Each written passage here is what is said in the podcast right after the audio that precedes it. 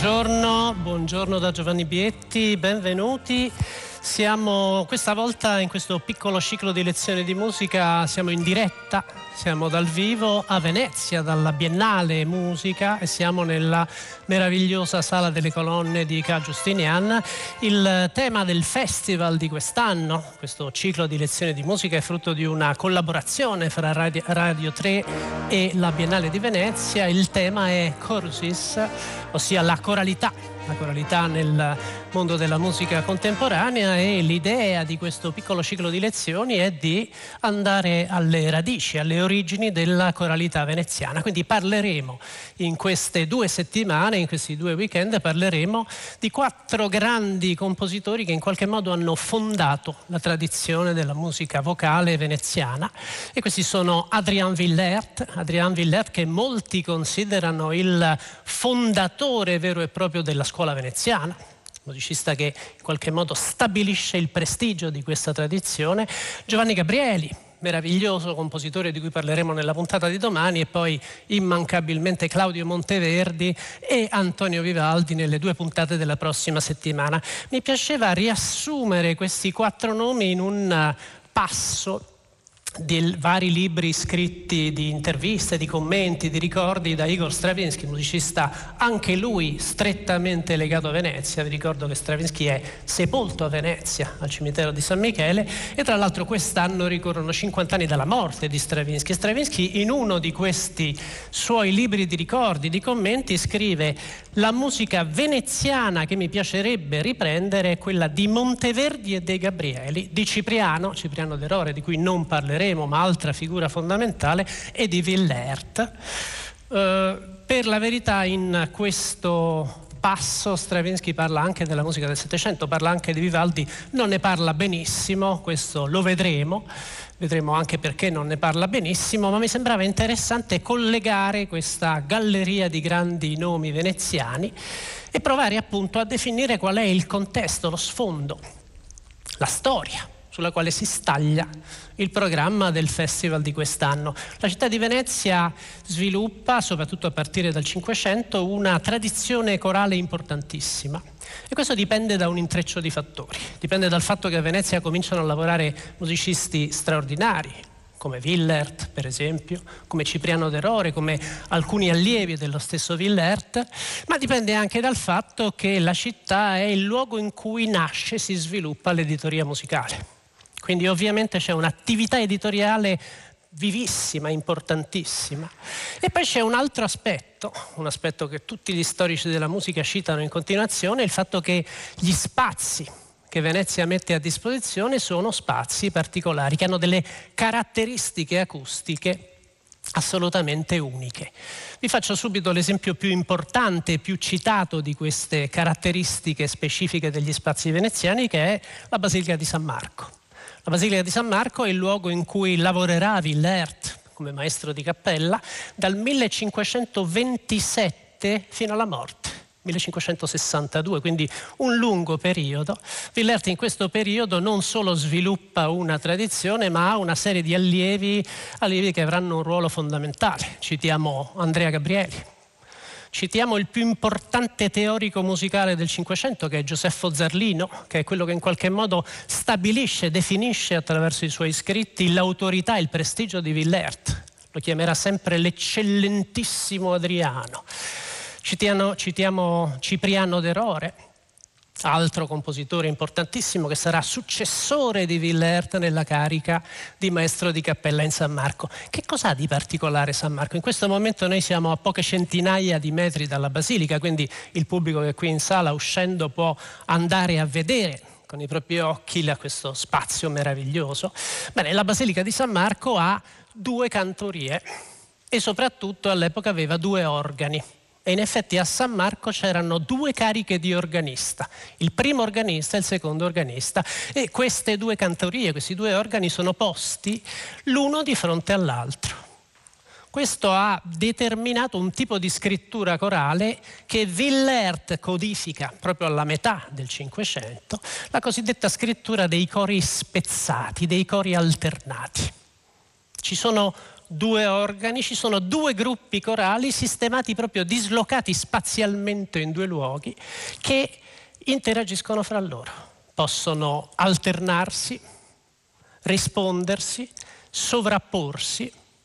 Ora questo è un aspetto importante dappertutto in tutte le storie della musica che noi musicisti abbiamo frequentato fin da quando proprio eravamo studenti, troviamo scritto che questa è, uno, è una caratteristica peculiare della musica veneziana.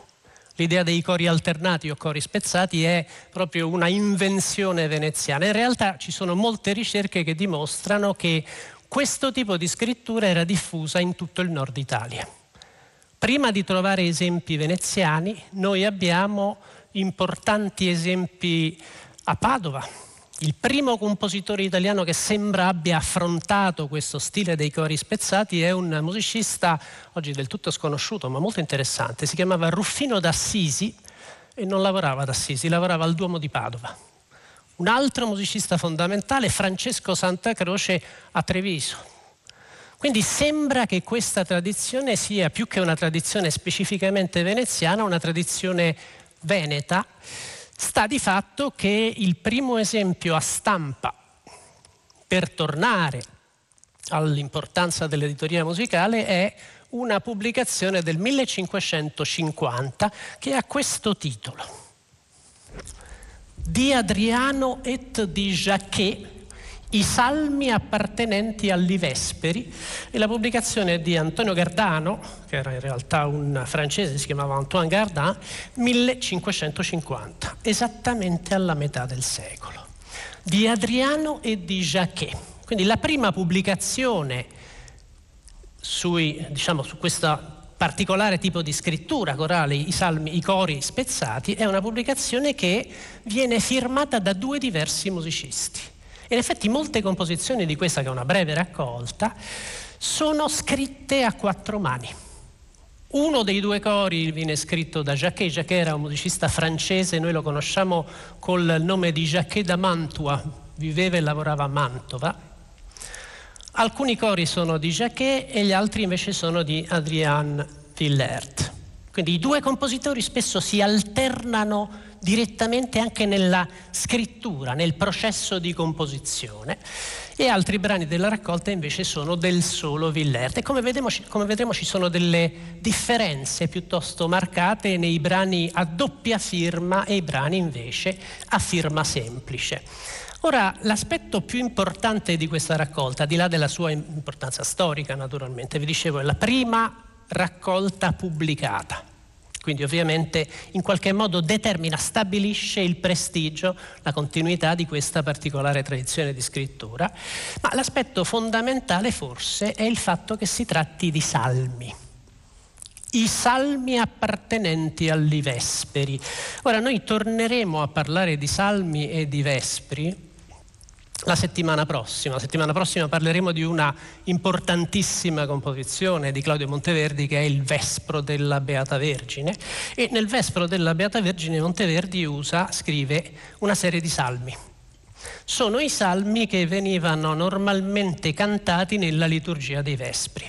Eh, forse è troppo complesso affrontare le, le, varie tipologie liturgiche che la tradizione occidentale sviluppa, ma insomma da una parte abbiamo la messa e dall'altra invece c'è la cosiddetta liturgia delle ore, cioè il fatto che in diversi momenti della giornata si celebrassero delle mm, specifiche liturgie. Una di queste è quella dei Vespri. Il Vespro naturalmente è una liturgia serale e i Vespri erano essenzialmente composti da salmi e, e, antifone semplici. Si cantavano dei salmi. I salmi sono delle composizioni bibliche, quindi di tradizione addirittura ebraica.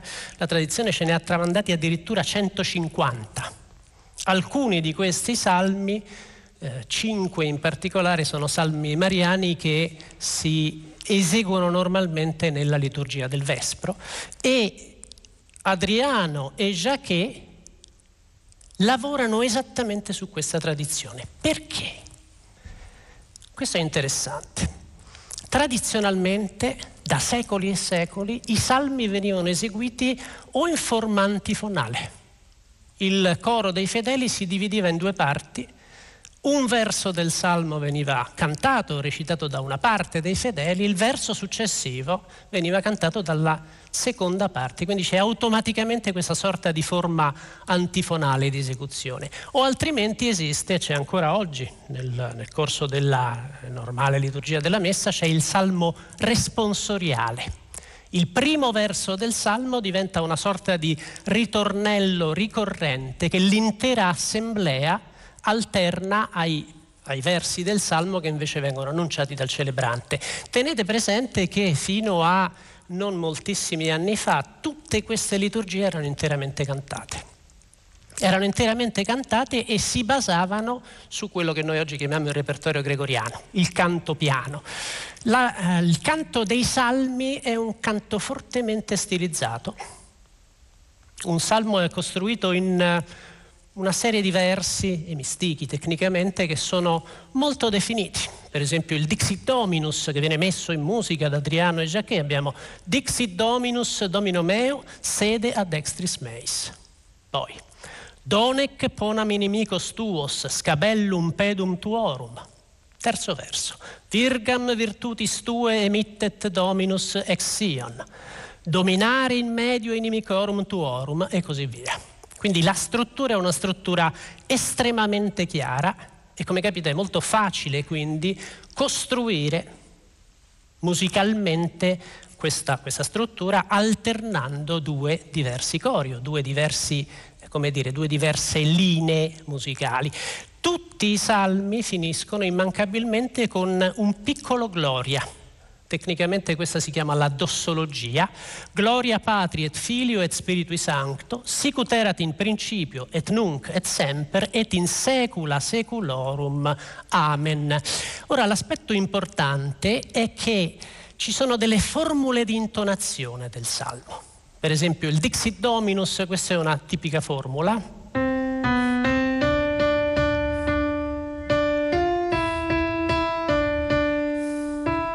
questo sarebbe Dixit Dominus Domino meo, e poi c'è la seconda parte, sede ad extris meis.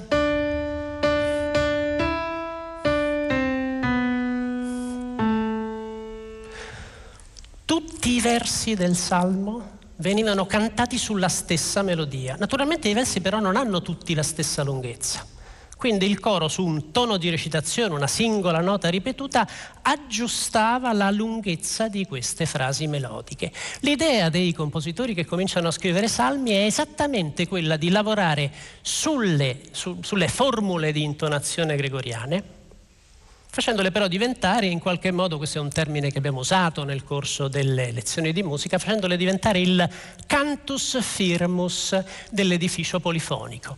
Eh, I salmi di questa raccolta del 1550 cominciano direttamente con un solista, il tenor, che intona per l'appunto Dixit Dominus Domino meo, la formula gregoriano,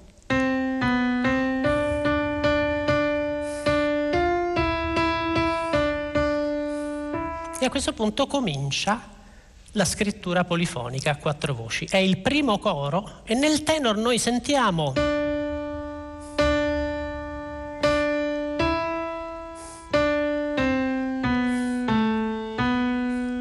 la seconda parte della formula, che però è inserita all'interno di un tessuto polifonico a quattro voci.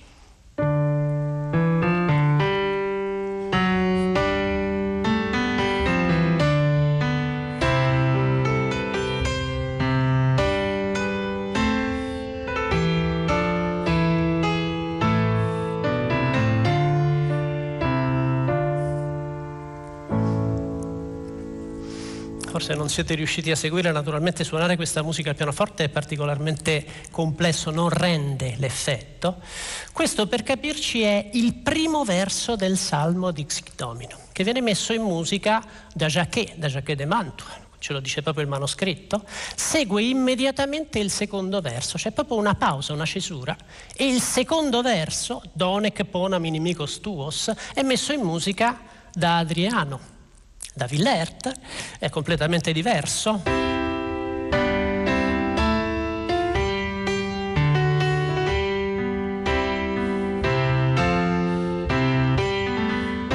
Ha un altro carattere comincia in un tono differente, ma l'aspetto interessante è che se andiamo a, a osservare la parte del tenor, la terza voce, oggi si chiama il tenore, sentite cosa canta.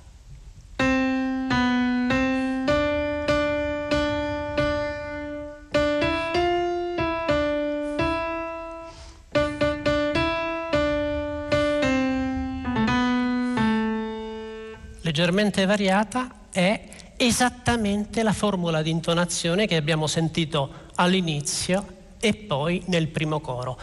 Tutti i versi del Salmo, che sono tutti diversi l'uno dall'altro, però utilizzano lo stesso cantus firmus. In questo modo la composizione è allo stesso tempo estremamente varia e completamente coerente. E poi c'è la dossologia conclusiva, eh, uso questo termine che torneremo a utilizzare ancora parlando di Monteverdi, quindi questo piccolo gloria conclusivo. Bene, in questo caso i due compositori danno una prova virtuosistica perché tutte e due si divertono a mettere in canone la formula di intonazione con se stessa.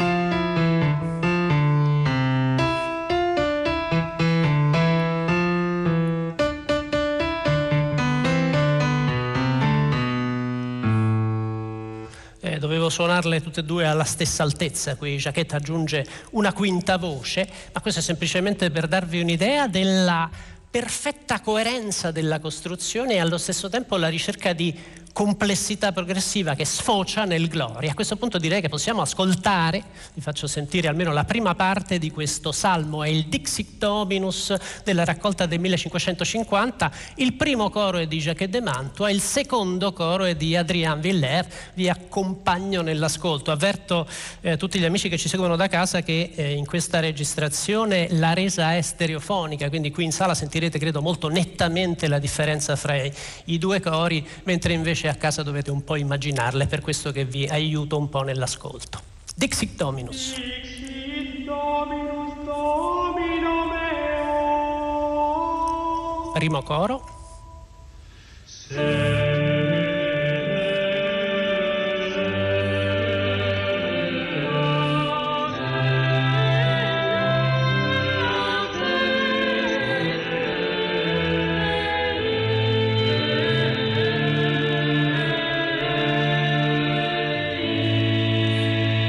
ecco il secondo coro che è di Villert.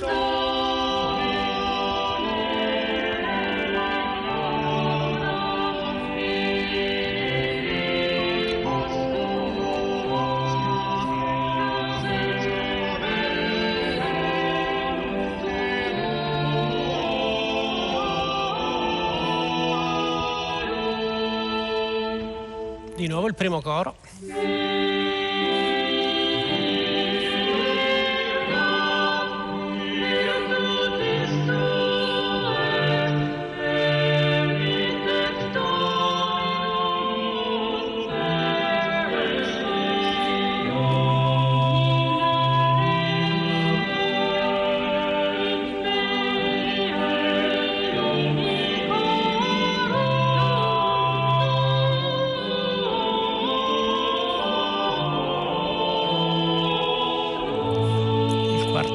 Verso è Villert.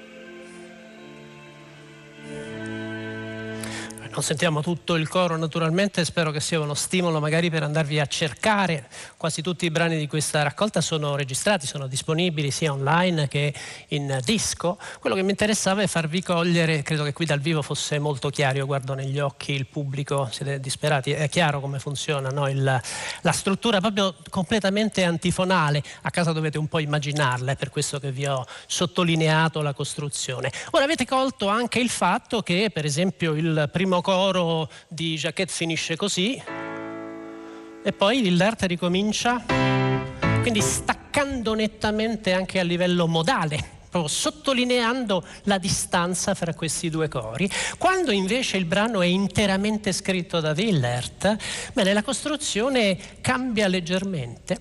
Il primo e il secondo coro in qualche modo si legano fra loro. Eh, l'accordo conclusivo del primo coro diventa l'accordo iniziale del secondo coro, cosa che dà una, una, sensazione di continuità molto maggiore e forse l'aspetto in assoluto più interessante è il fatto che in questo caso vi ho solo accennato la dossologia, il Gloria conclusivo non l'abbiamo ascoltato, ma Jacquet scrive il suo Gloria e poi eh, Villert scrive Sicut erat in principio. Quindi anche la dossologia conclusiva, questo momento culminante del salmo, viene divisa fra i due compositori. Quando invece Villert da solo a scrivere il salmo, la dossologia diventa l'istante in cui i due cori pian piano si uniscono fra loro e finiscono per sovrapporsi. E quindi adesso sentiamo per intero il Laudate Pueri Dominum, un altro salmo sempre della tradizione vesperale, e sentirete che i due cori si fondono fra loro.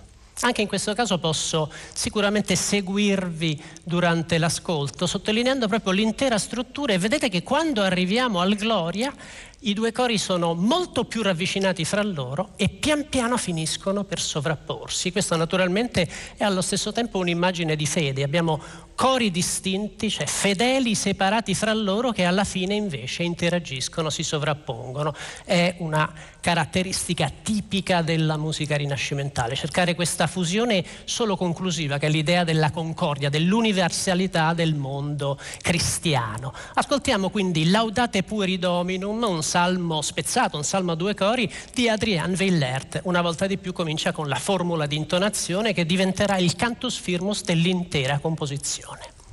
Laudate pueri Dominum.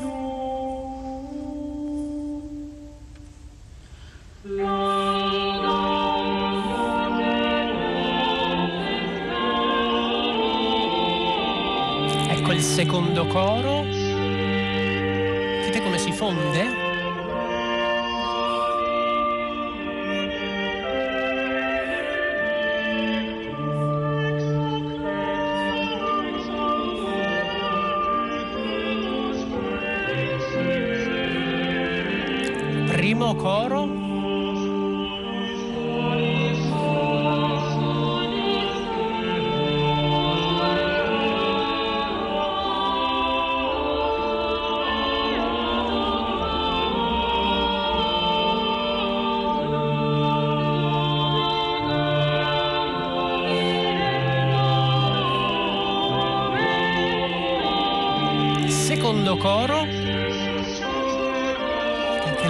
ritmico che differenzia i due cori.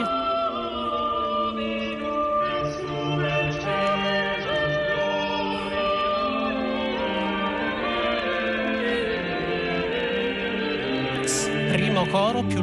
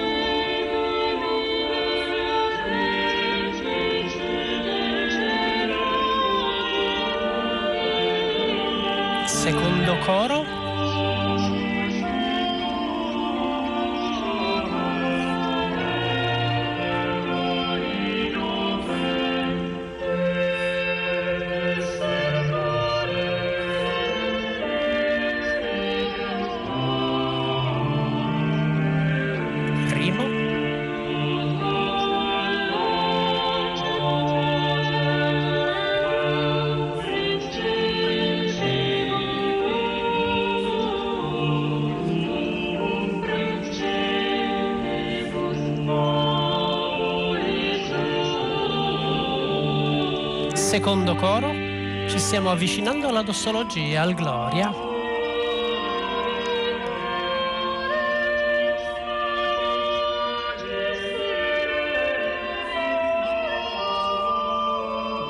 Forse avete sentito che il canto sfermo squillo accennava voce più acuta?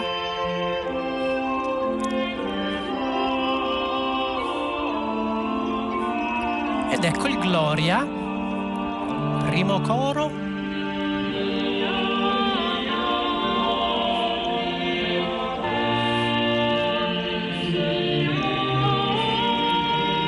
in spiritu, secondo coro. Sicuterat, primo coro. Sicuterat, secondo coro.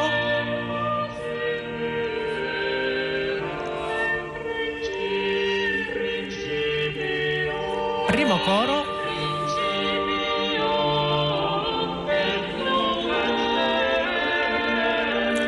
Secondo coro et nunc. I due cori insieme.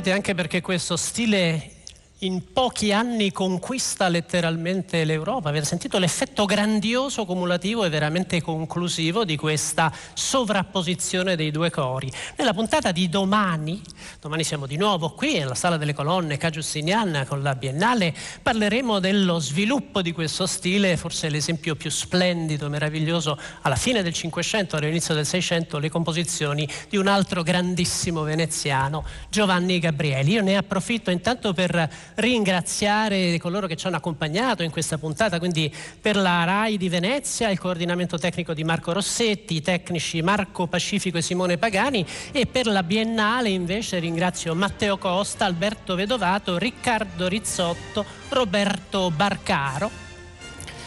Ne approfitto per ringraziarvi, salutarvi, vi do appuntamento a domani, ci rivediamo con il pubblico qui presente, ci risentiamo con gli ascoltatori da casa, una buona giornata da Giovanni Bietti.